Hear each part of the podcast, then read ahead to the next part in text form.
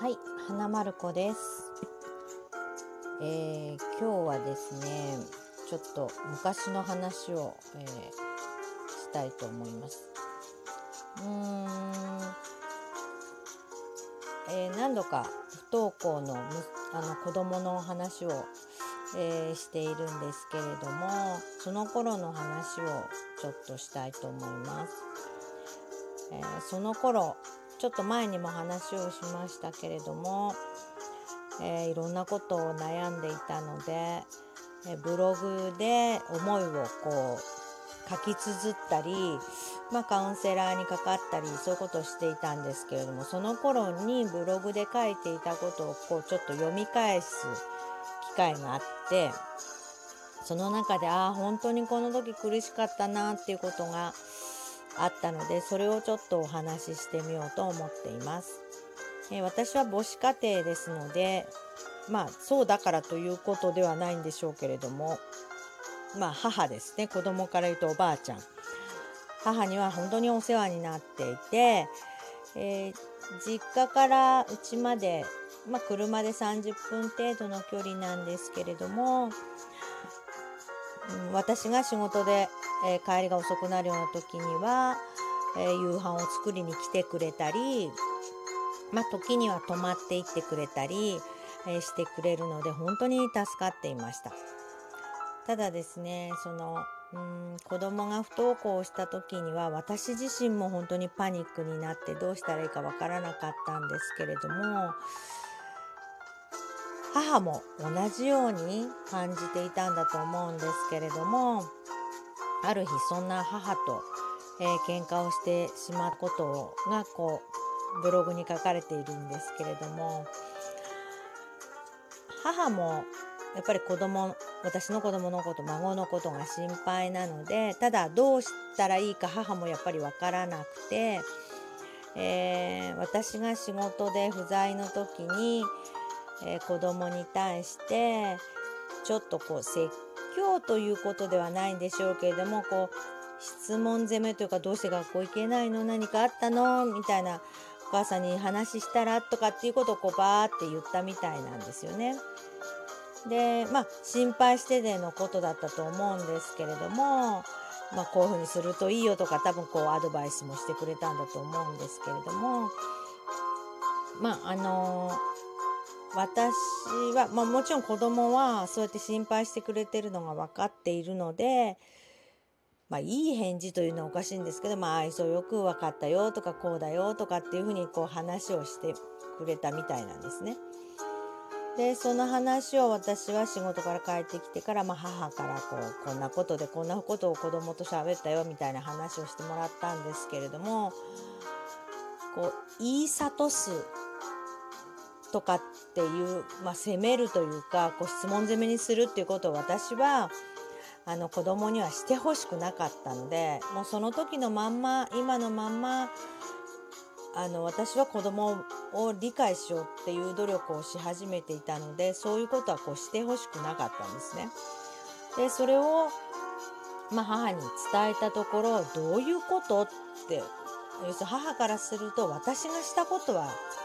いけないことだったの？っていう私責められてしまったの？って多分思ったんだと思うんですけれどもそういうふうで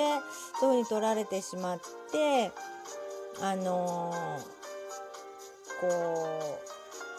うなんていうんでしょう悔しいというかこう嫌な思いをして逆に今度は私のことをこうそんなんで大丈夫なの？とかこう放っておいていいの？とか何もしてあげないの？とか先生とはどんな話してるの？先生と連絡取ってるの？とはとか学校に行かないなんてとかまあそういうことを私にこうずっと言うんですね。でも、えー私としては、まあ、大丈夫だよと、まあ、とにかく子供を責めないでねもう十分苦しんでいるし、えー周りが心配してることも本人は十分十分分かってるしでもそれでも学校には行けないんだから今はそれでいいよっていう話を母にしたんですけれどもやっぱ母は理解ができないのでそんなことはっていう感じでこう言うんですね。もう全然こう、えー交わることなく平行線で、まあ、私もそうは言いながらも本当に私の対応が合っているかも全然分かっていなかったのでだんだんこうイライラしてきてというかあのまあ日頃こういろんなことを抱えて悩みながらあの生活をしていたのでこうポンとこう 弾けてしまってというか抑えていた気持ちがこう前に出てしまって母に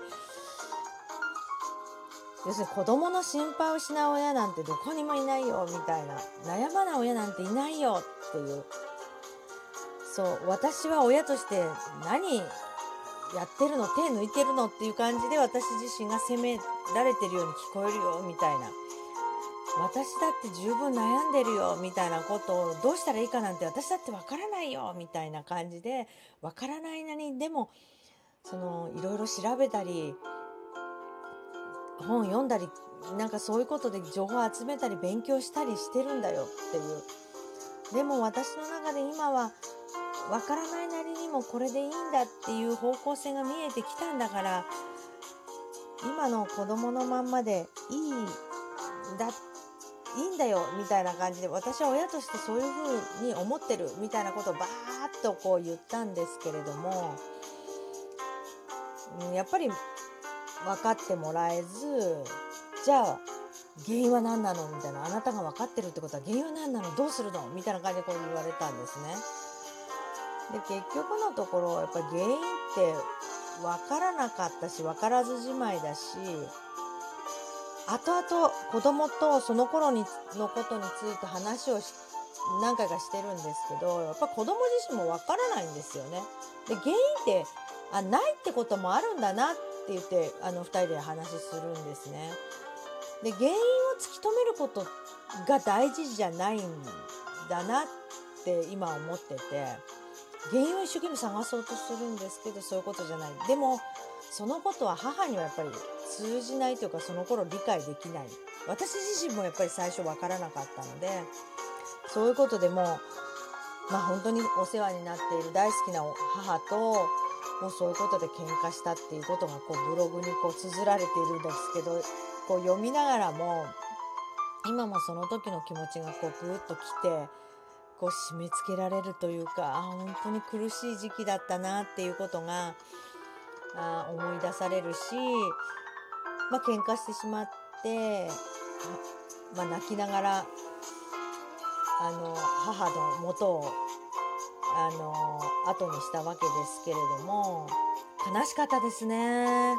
一番分かってほしい理解してほしいという母親にこう責められて行き場のない何て言うんですかこう話私の悩みを聞いてもらえる人がいなくてかなり参った出来事でしたね。完全に孤立してしまったというか。でも子供の前では